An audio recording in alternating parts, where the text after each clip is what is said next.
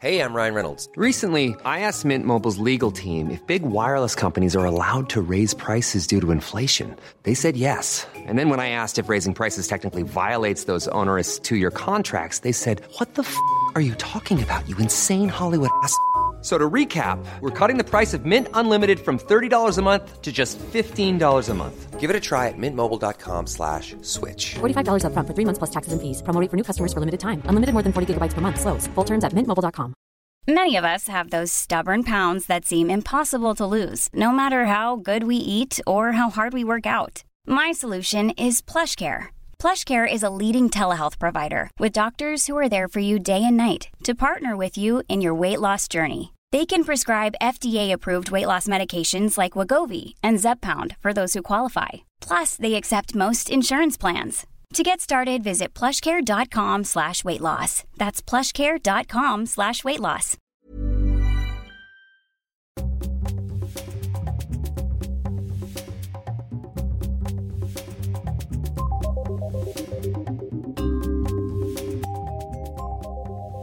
Hello, and welcome to You're Booked, the podcast for literary nosy Parkers. I'm your book inspector, Daisy Buchanan. Firstly, once more, the biggest and most heartfelt thank you from me to all of the listeners who have supported my first novel, Insatiable, a love story for greedy girls. I'm still completely overwhelmed by your appetite for my saucy story and your love for Violet. I know there are a few more signed copies available at Waterstones, Blackwells, and Foyles. I've also signed some books for City Books in Brighton, the Big Green Bookshop, the Portobello Bookshop in Edinburgh, the Sevenoaks Bookshop, the Margate Bookshop, Book Bar in Arsenal, and a few more. If you'd like one, ask your local indie, and I'm sure they can hook you up. And I'm so glad so many of you are enjoying my new Sex and Love podcast, Daisy is Insatiable. Make sure you don't miss my chat with Dolly Alderton, Intimacy and Bulls, and listen out for my conversation with debut novelist and comedy icon Andi Osho about dating and big sticks. Yes, that's sticks. Now, on to today's guest. Simon Doonan is someone you might recognise from TV, especially if you're an America's Next Top Model fan. His memoir Beautiful People was adapted for TV, and I fell in love with him on a trip to New York, where I stumbled upon his tongue in cheek style guide, Eccentric Glamour, creating an insanely more fabulous you. Simon's latest book is a brief, glowing glimpse of Keith Haring, a celebration of creativity in crisis, a snapshot of a period where AIDS was devastating lives, love, and cities, but art was still somehow flourishing. We talked about heartbreak, football biographies, and the fabulous Dawn Pole in her gin filled aquarium.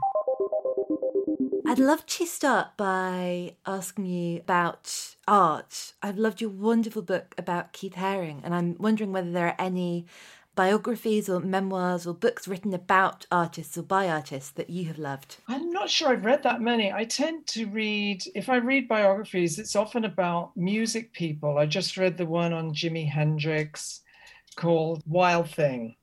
Wild Thing. And then I just read a Brian Jones one.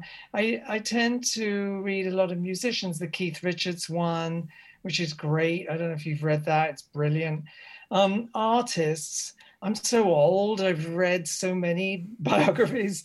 Like, uh, I remember there's a great one on Luis Buñuel. Does he qualify as an artist? Oh, absolutely. Yeah, I mean, artists, weirdly, um, I mean, I've, guess I've read everything on Andy Warhol, you know, every Warhol book, but I guess art's such a visual thing Mm. that um, there aren't always great ones. Sometimes, you know, sometimes people can be absolutely amazing, but have really quite boring lives. You know, their output can be astonishing, but their lives isn't always that interesting. I think with Keith Haring, the fact that he didn't live that long helps because you know it's a rollicking ride his life it's like a roller coaster of madness it's like being stuck in a pinball machine you know famous at 25 dead at 31 you know so I, maybe that's why i gravitate to the musicians because a lot of them didn't live that long.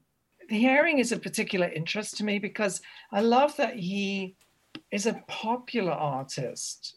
You know he's he's sort of like a toulouse-lautrec or a you know he's not like a a Tracey Emin or a or a Damien Hirst who are communicating to a very esoteric audience. Um, I mean, they would probably argue with that, and maybe they're right. But his mission was to be a popular artist. I want people to have the art that they deserve. There's never anything about Keith Haring's art that you can't understand. That's why he was able to communicate so well to people. I think that's why he's been so enduring because crack is whack. You know, all the stuff that he did was was messaging to people directly, real people, people in the Bronx, people in Brooklyn.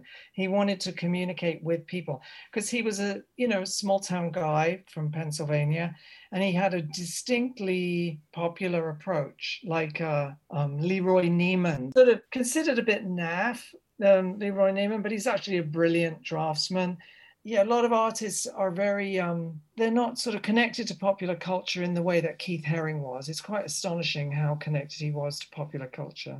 I suppose I was thinking about how in your book, what is captured so beautifully, is it's a moment and there's so much energy and fun and anger as well. But then life is tough. Like look at Keith Haring's life. He's just like many, many of my friends in the 80s, they were just hitting their stride. They were in their 20s and early 30s, and they all got struck down. It was terrible. It was absolutely horrifying. I've never really gotten over it. It was so awful to lose all your friends at that age. And, you know, I was one of the lucky ones that for some reason didn't get it. So I walked out of that period. You know, they say scar tissue makes you stronger. I just think it makes you insane you know, and like it was very traumatic to be young and to watch all your friends die so horribly and without any of the kind of support and nurturing you would get today, you know, because it, it was a disease, AIDS was a disease of sexual shame and blame and, oh, well, this is what happens when you people,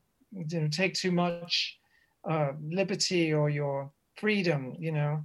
So, Keith Haring had to navigate all that. And for a young boy, I mean, there's one bit that he talks about in his journal where he got his AIDS diagnosis and he went down to the East River and just cried for like six hours straight. But then after that, he was like, okay, you know, he carried on his incredible resilience. His resilience is, to me, the big takeaway, which I wanted to communicate in the book. His unbelievable resilience and always optimism and energy and his drive was incredible and he had to deal with so much especially you know his death from aids and dealing with that as a very public person mm. in an era where you really didn't get any much support you really had to take care of your own emotional welfare and i do think it's a really moving and important read for now when we are all going through this really also tough time because it underplays it. But also, I'm very aware that now this is something that's you know very much in the global news cycle, and you know something that I think is so clear from what you've said and written about and what I've read that just shocking and heartbreaking. You know the the stigma, the the withdrawing of all sort of practical and emotional support to, to the people who needed it the most. And then there were bright spots. You know, I always think about Princess Diana when she went to visit that guy and held his hand. And that was a period where people wouldn't go near somebody if they thought they had AIDS. And then Madonna was very much, you know, uh, I describe in the book Madonna bringing her friend Martin Burgoyne, who had Kaposi sarcoma, which is related to AIDS, and like holding him and cuddling him. And, you know, and everybody saw that. And, um, she sent a very strong message to people that we have to love people who are sick and not disdain them and blah blah blah. And so there was bright spots. And in in the fashion world especially you know anna wintour donna karan kenneth cole all these people stepped up and you know so it did begin it did begin. But fundamentally on the ground it was pretty rough. Were there any books that you loved growing up? Or were there any early experiences of reading that have really stayed with you well, I was lucky because my parents, uh, they didn't really have a lot of preconceived ideas about child rearing. So basically, I just read everything that was lying around the house. And that can include, you know, the Times, which was very stuffy back then, right through to the news of the world with all the latest salacious gossip about Christine Keeler and Mandy Rice Davies. And then my dad was a pretty voracious, wide reader. So by the time I was like 10 or 11, I was reading all the James Bond books. I remember picking up his J.P. Donleavy books and reading them, and they were absolutely filthy. And like, you know, very pornographic. And so I was lucky to read very widely. And my parents, they didn't go to college, but they had, they were sort of unconventional. And they would never have occurred to them that I could only read Black Beauty. They were like, I think they were just happy to see me grabbing things and reading them. So I remember reading Goldfinger and finding it very sort of sexual and crazy and interesting and Rosa Klebb and you know it was also Wow, yeah. bonkers to a, a young kid. So yeah, I, I I'm always been a high-low reader. I love to read trash, and then I love to sort of dig into Dostoevsky and try and read it. You know, even if I only get halfway through. So I like I like to go high-low with books, and I think that comes from my childhood when I had access to. I wasn't reading Barbara Cartland because it was too sentimental. it was more edgy stuff, Mm. you know, pulp and stuff like that. I'd love to know how you felt about James Bond because I know you know you've written about sort of growing up and you know your life and your family and sort of being unconventional and I, I mean I think there are certain interpretations of James Bond that are kind of super super camp. I think it's such a sort of a, a kitschy and cartoonish world, much more in the movies than in the books, which I think are quite dark. Did you feel confused by kind of who Bond was and whether he was someone that you should try to be like, or were you just completely entertained by the story? I think little boys just love violence. That's just, it seems to be that way. I'm not condoning it in any way, shape, or form. But I was fortunate because my sister, Sheila, she um, was sort of feminist from an early age. I remember reading The Female Eunuch. You know, she had a copy of it. And um, my mom was a feminist by default. You know, she always was very tough from Belfast, stuck up for herself, left school very young, 13, 14, but believed that women should get whatever jobs they want. And she did that in her life. She joined the Air Force and became an electrician when women never did that. You know, she was the only woman who became an electrician. Um, so um, I was surrounded by these women who had no problem telling men where to get off. Yeah, I, I had a good balance. So I guess probably I saw James Bond as being kind of cartoony and hilarious and sort of sexy at the same time. Because then I would go to the movies with my dad.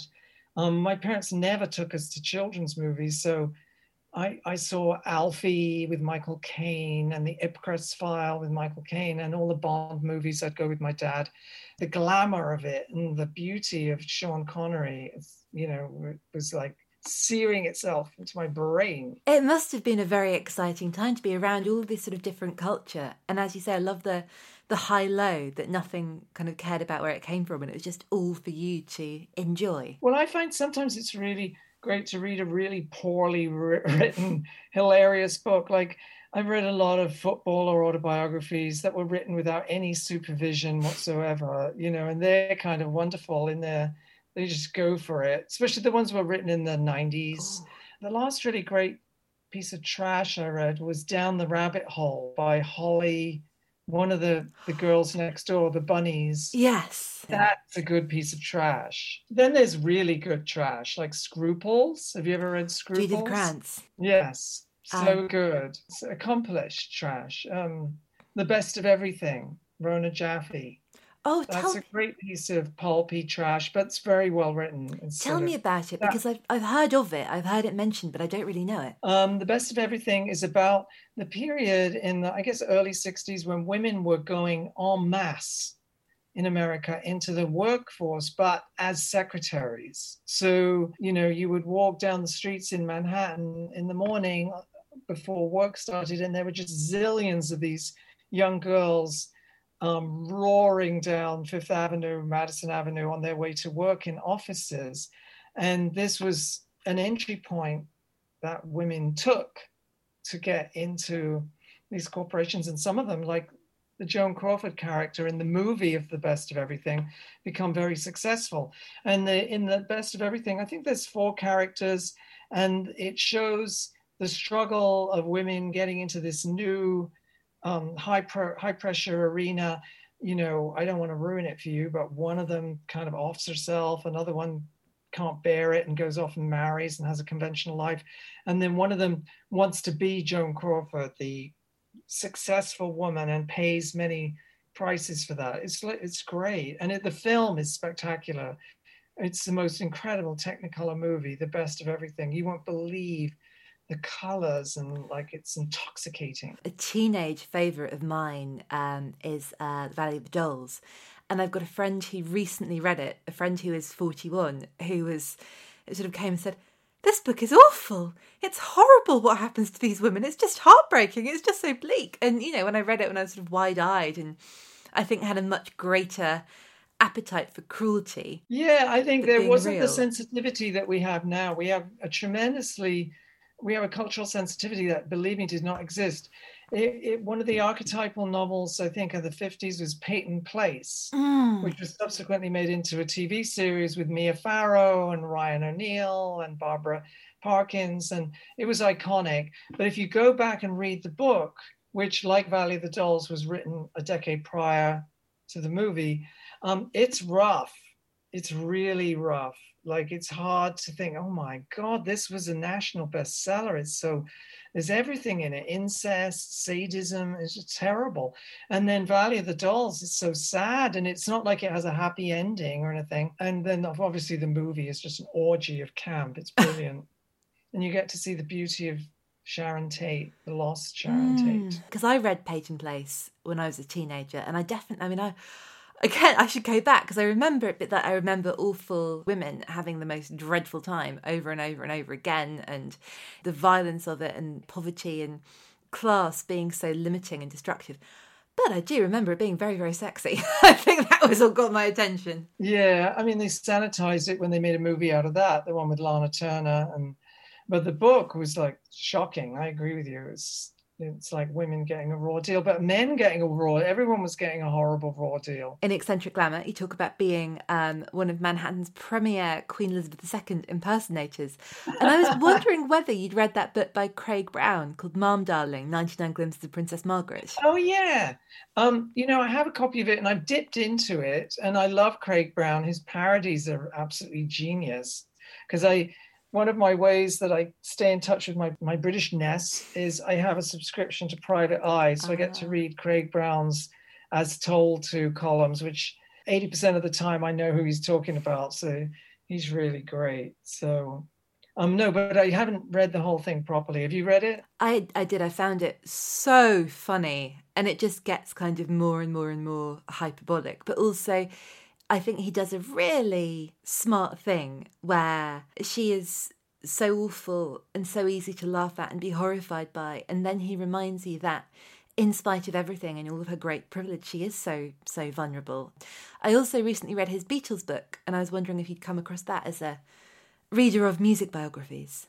Um, no, I should read that because I, I think he looks at everything through a funny lens that I love. And so, is it good? I did enjoy it very much, and I learned a lot. Um, but I'd love to hear more about music books that you've loved. Tell me about the Hendrix one because I know almost nothing about Hendrix other than the very obvious things. It's interesting, and I am so old that I actually went to see Jimi Hendrix perform in 1970 at the at the Isle of Wight festival.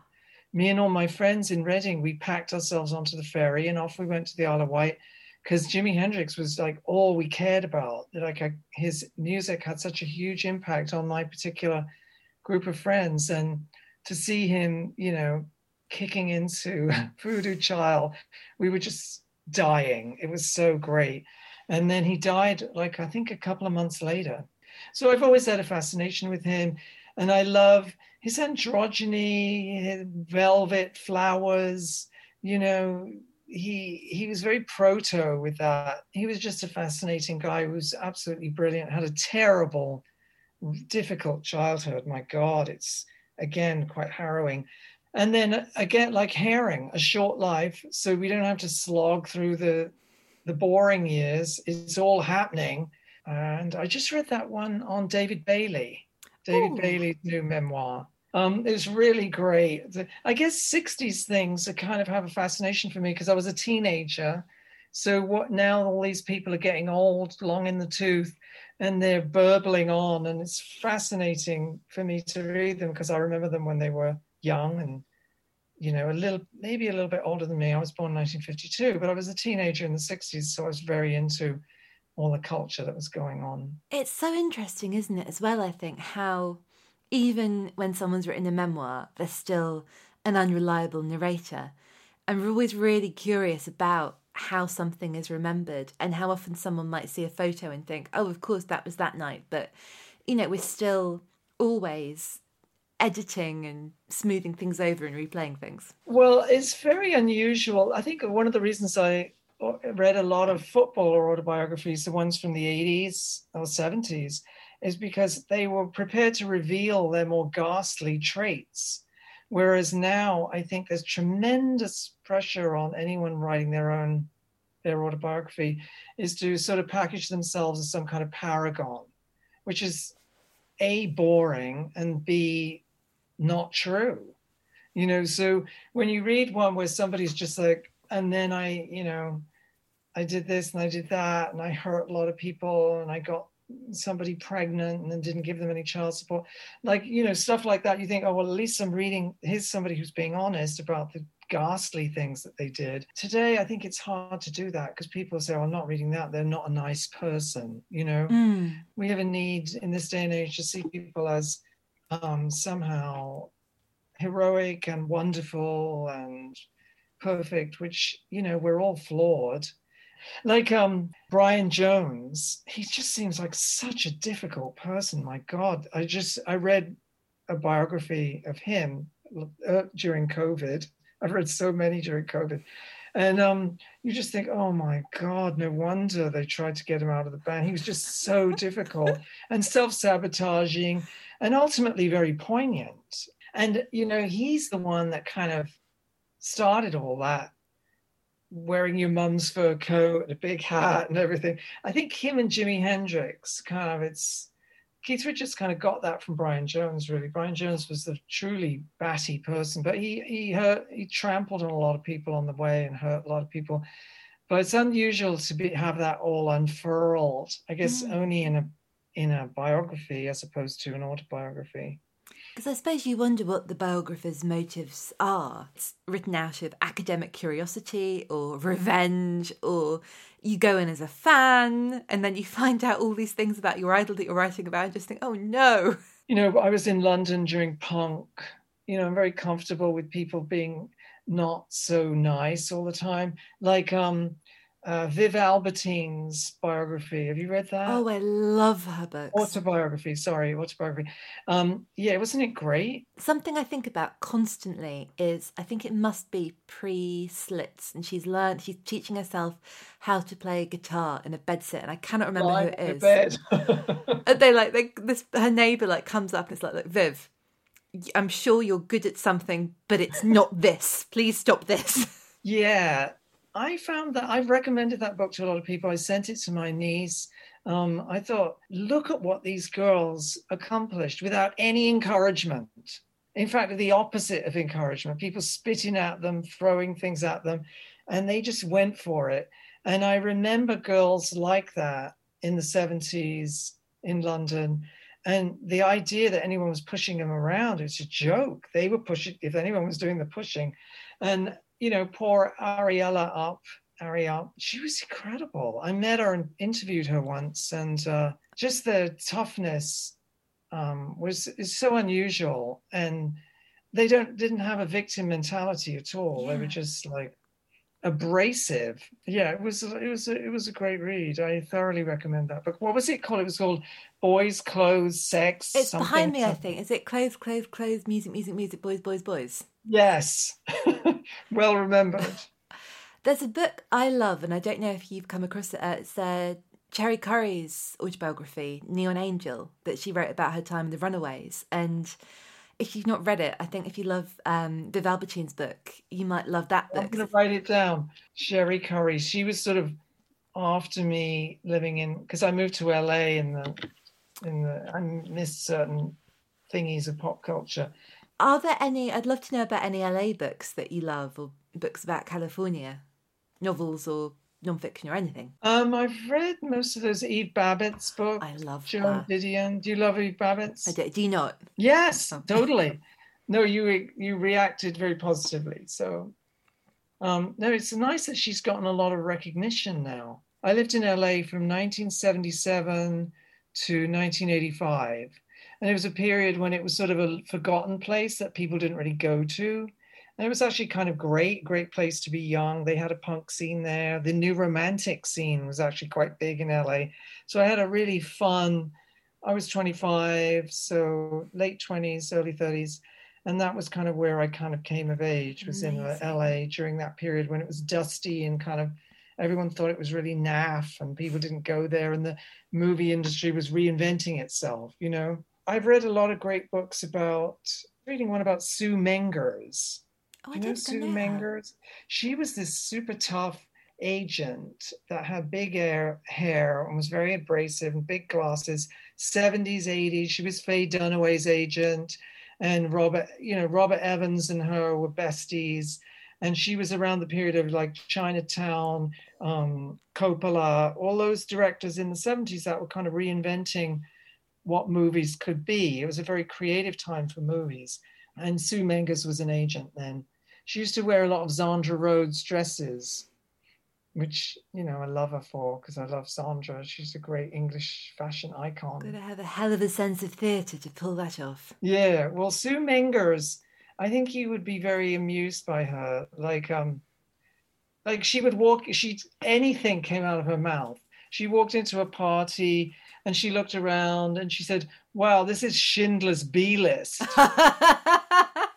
you know, like she would just say the most appalling things and get away with it. And there's a great book I just read about the making of Chinatown, um, which focuses on Roman Polanski and Robert Towne, the screenwriter, and um, Robert Evans as well, who was the producer.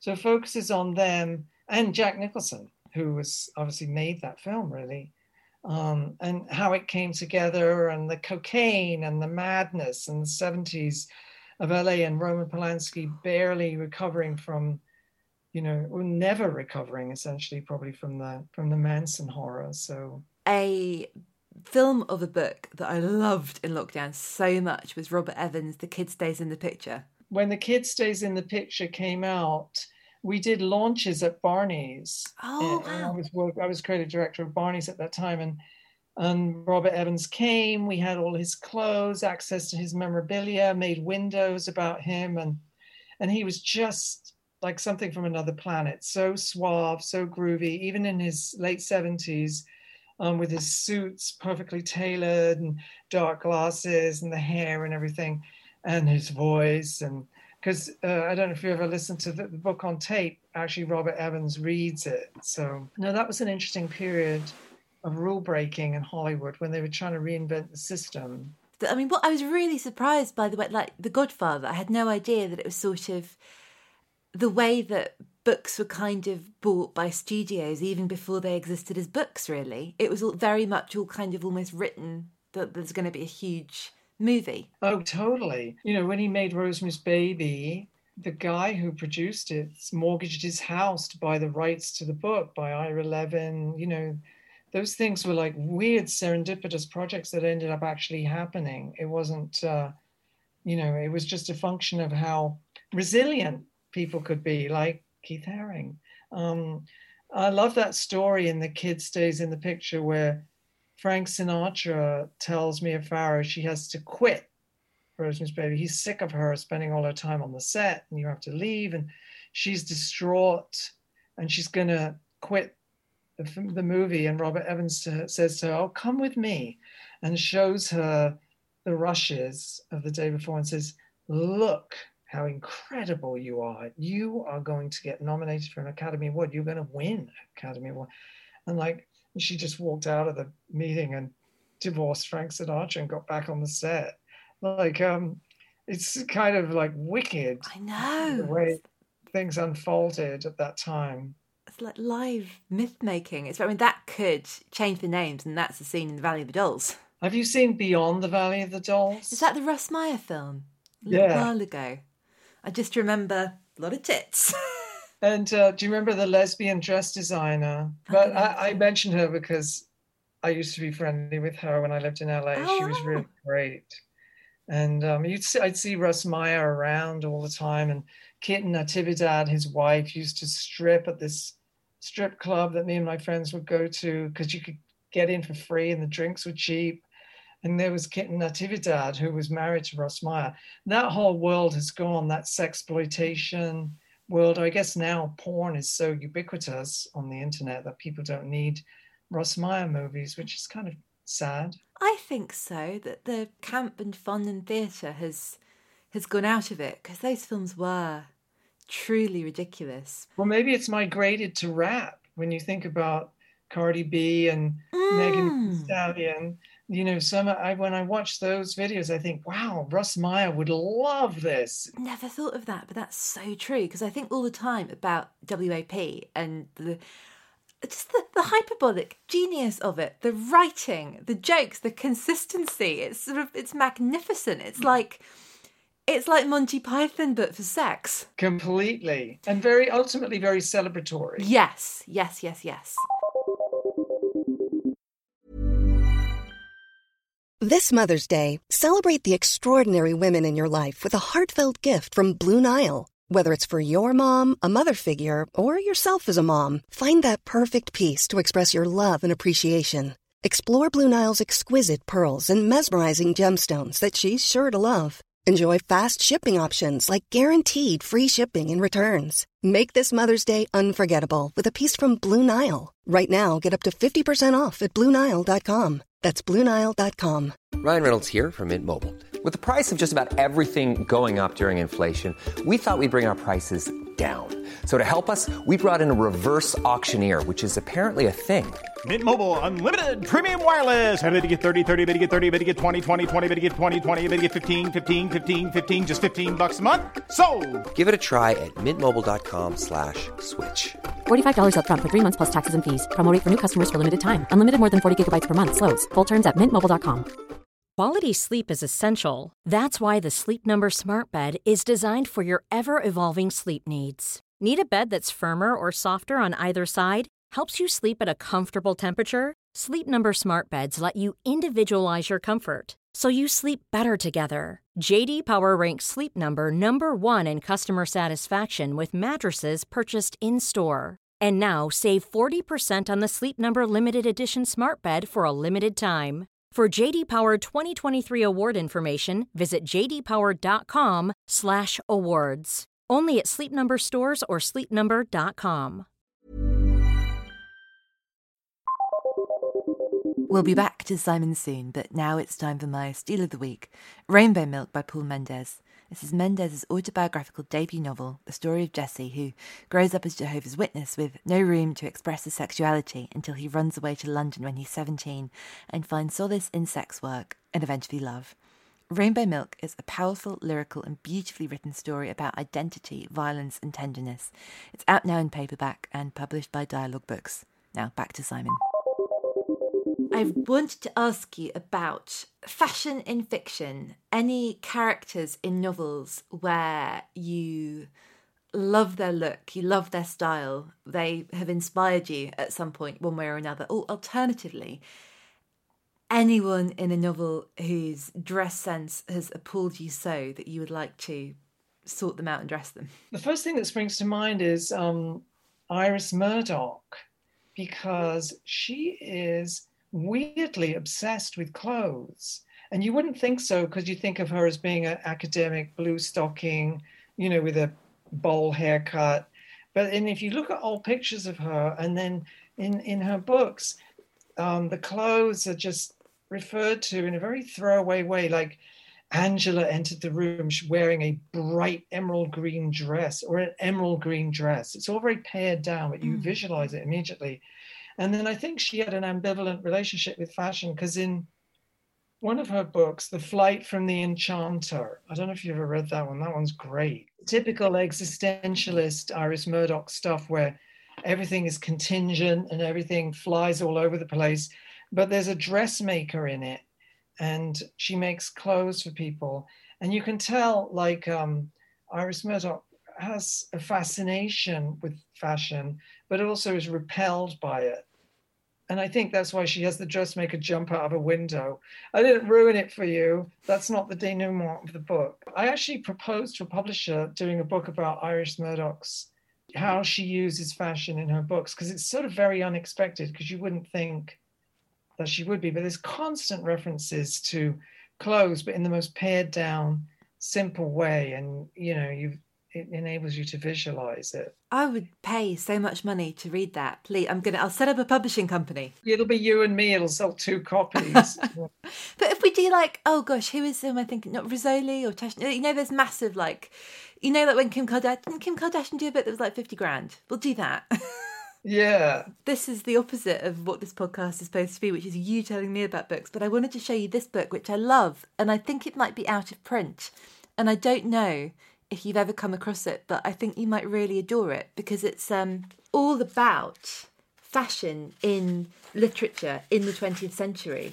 But it's got everything from like Julie Burchill to George Orwell. How fab! Oh, I'm going to make. I'm um, see. I'm writing it down. I love your recommendations. Fashion writing when I'm reading a book, even if it was Orwell or something, I'd always be on the lookout for like where clothes rear their head because that's that was my always my obsession. I mean, I think growing up in the 1950s, England was very threadbare. We still had rash, you know, clothing coupons and all that shit. That when the mod revolution came along and there were uh, clothes where you could look neat and you didn't have to look threadbare. Um, you know, that was what drove the sort of mod ideology. And you could buy something on Friday with your earnings from the bottle top factory, you know, um, blah, blah, blah. And that replenishing and newness and freshness, you had to look fresh and neat and tidy. Like I, not that I look so tidy, but no, I spent an inordinate amount of time thinking about clothes. But I often wonder if it was genetic because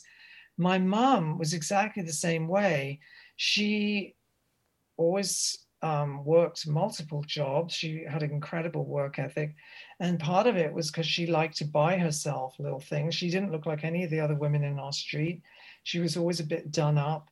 And it, and it was like second nature to her. She didn't even, she never said, Oh, does my bum look big in this? Should I wear this? Blah, blah, blah. She didn't confer with anybody. She was just obsessed with, you know, she would wear white skirts, which are not very practical you know, um, she would get furious if she brushed up against a dirty car and got dust on her skirt. So I think I inherited that from my mum.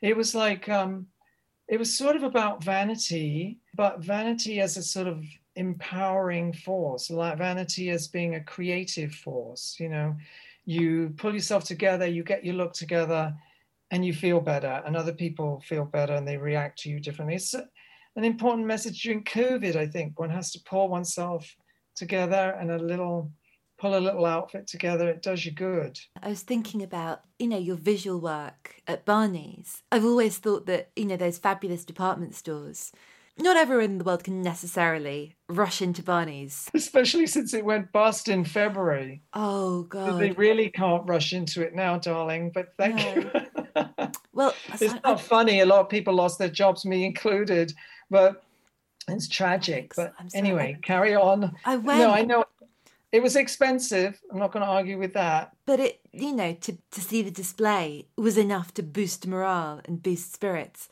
I I forgotten I was in New York towards the end of last year, around November, and I went to Barney's because I.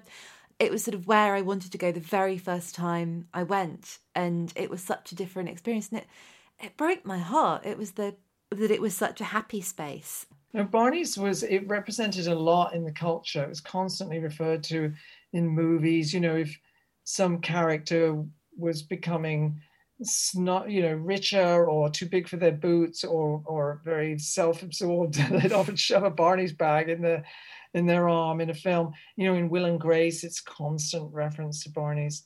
Um, so I was lucky. I mean, I got my job there in 1985, and I was there until involved in various capacities over those decades. So that was my that was my family. That was my life. Was involvement in that store.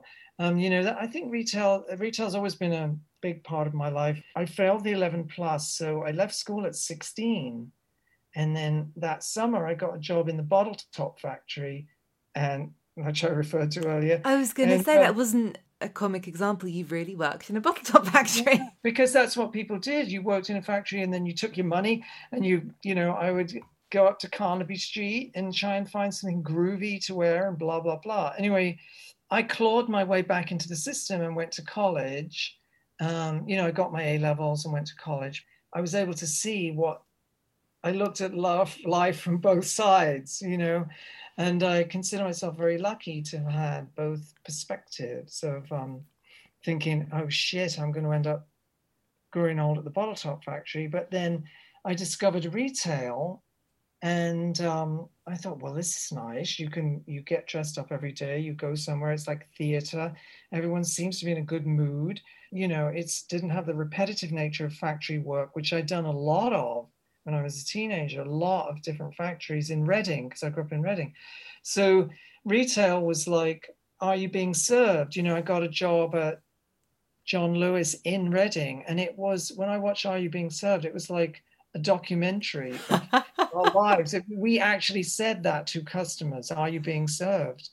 And um, there were so many characters there who were like Mrs. Slocombe, and I used to tell people that if they weren't sure what to do or they were going through a rough patch, get a job in retail. You know, and I always say if Virginia Woolf had gotten a job, you know, in Harrods on the food counter, even two days a week, it would have done her the world of good. You get out there, you meet other people, you know, you see that life is not just so dismal. I think it's an antidepressant retail. But now, of course, it's hard what to recommend because all the factories closed. So I can't recommend that anymore. And then retail is sort of staggering towards something or other that's doesn't seem to be you could always you know like in auntie mame you know when she loses her money she gets a job selling roller skates at macy's there was always this fallback okay we'll just get a job and um, sort of groovy shop until you figure out what you want to do.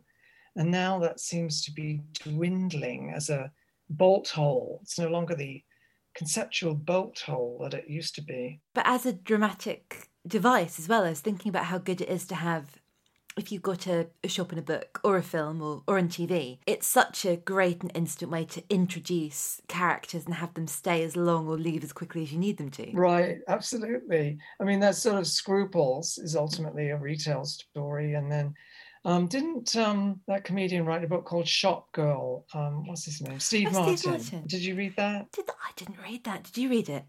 Yes. Did you like it? Was it funny? It was very poignant and very sweet um, a side of him that you know you don't see much. Well, you see, I guess you see it indirectly in his comedy, but I enjoyed it. Oh, I should read it. I guess that kind of brings us back to Eve Babitz. There's a bit in, it might be in Black Swans that I love where she talks about, I, I suspect, reading between the lines. I imagine Eve was being drunk and obnoxious and possibly a little bit forlorn. But she says something, I think, about having, maybe having a crack at Steve Martin. He was having none of it and she says something like, "The trouble with Steve Martin is he never really had a sense of humor." Yeah, she's naughty.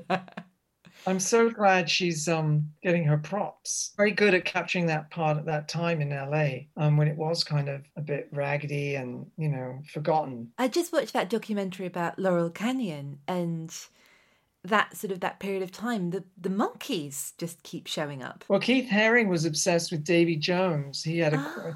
that was when an early sort of gay moment for him was a fixation with Davy Jones of the Monkees. And uh, but there's lots about it in my book. Isn't that cheesy? I have it. I just snap. Remember, I was been in retail for 40 years, so I'm terribly, I probably over promote because I know how hard it is to sell anything to people. Like the publishers always saying to me, You're so cooperative and you're very, and I said, Because I know it's not easy to sell stuff to people. You really have to have some conviction, otherwise, you don't. It doesn't work. It's so true, and it's that sort of mentioning it and realizing that you know you one can't be a sort of awkward teenager about it. Oh, I've done a book. Mm, you've really got I think to. It's very hard for writers. Writers that you know try to be diffident and enigmatic and not be seen as being shilling and handling and shoving their work down people's throat. But really, you know, if, if, you don't mention it to people, there's a strong possibility that nobody else will. Yeah. You know, you have got to be more uh, Keith. Yes, exactly. Are there any New York books that you really, really love? I live in this fabulous building downtown.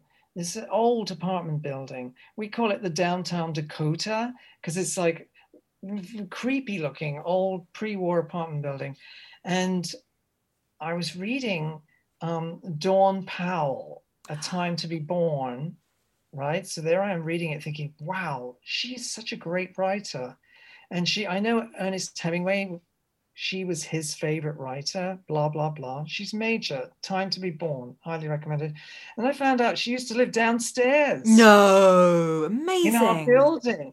And she would put an aquarium in the middle of her room and fill it with gin and cocktails and things. And then she would um, dole out cocktails to people, have all her writer friends over. And um, what yeah. ghost to have. That's so cool. That's a good book about New York. And it's weirdly everything in it sort of strangely relevant to today. Like, you know, the, the do you remember it at all? They, the one I remember the most is The Locusts Have No King, but I have read that. I did have, I must have a reread because I do remember just being gripped in a real sort of it made me feel like a teenager but i was well the time to be born focuses on these two women that went to college together and one of them is kind of um, uh, sort of destined for great and greatness and money and fame.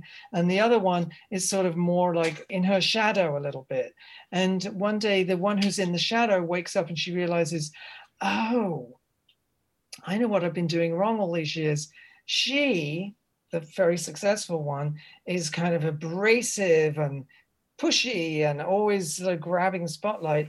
And I, I, the one in the shadow, have been folksy and available that's been my mistake. I've been folksy and available, and the other one has been remote and um, hard to get to, you know, like so um, it's full of all these weird insights like that that are like, shit, that's you could apply that to so many people today who are and you know, I thought, oh God, that's why I haven't had a bestseller on the New York Times. I'm too folksy and available. I was just thinking. This is so depressing. That folksy and available. Be my I bet you're folksy and available. I'm very folksy and available. but we love being folksy and available, right? We have fun. We have a very nice time. I just came up with a half baked theory about Hemingway and thought, oh, of course, you know, he loved Dawn Powell because she's, you know, just so, so brilliant and, you know, what a magnificent writer and all the rest of it. And I thought, she's really good at booze. Really, really, really good at writing booze. That's what Hemingway liked, wasn't it? Probably, yes. I mean, I read that book, The Road to Echo Spring all about writers who died of or suffered with alcoholism. There's like Cheever, Tennessee Williams, Hemingway, and it's a profoundly depressing book. But you know, when you read that book, you think, "Oh my God, they really were addicted to booze." So yes, that's probably the booze was the connection there. Well spotted.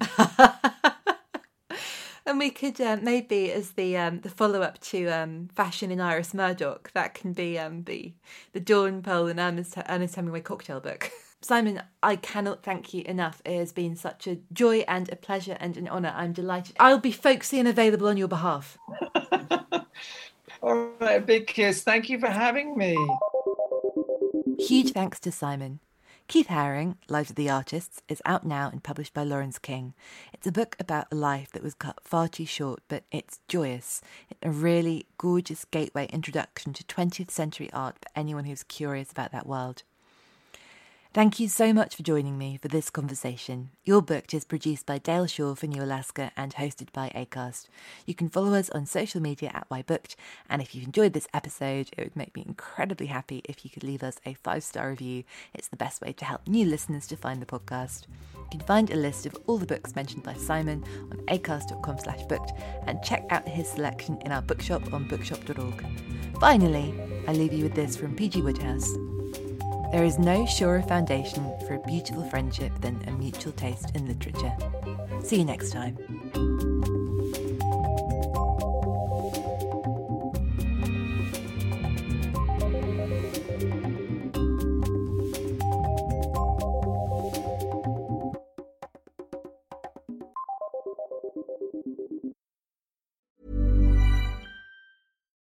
Deserves the best, and there's no better place to shop for Mother's Day than Whole Foods Market. They're your destination for unbeatable savings, from premium gifts to show-stopping flowers and irresistible desserts. Start by saving 33% with Prime on all body care and candles. Then get a 15-stem bunch of tulips for just $9.99 each with Prime. Round out Mom's menu with festive rosé, irresistible berry chantilly cake, and more special treats. Come celebrate Mother's Day at Whole Foods Market. A lot can happen in the next three years. Like a chatbot may be your new best friend. But what won't change? Needing health insurance. United Healthcare Tri Term Medical Plans are available for these changing times. Underwritten by Golden Rule Insurance Company, they offer budget friendly, flexible coverage for people who are in between jobs or missed open enrollment. The plans last nearly three years in some states, with access to a nationwide network of doctors and hospitals. So, for whatever tomorrow brings, United Healthcare Tri Term Medical Plans may be for you. Learn more at uh1.com.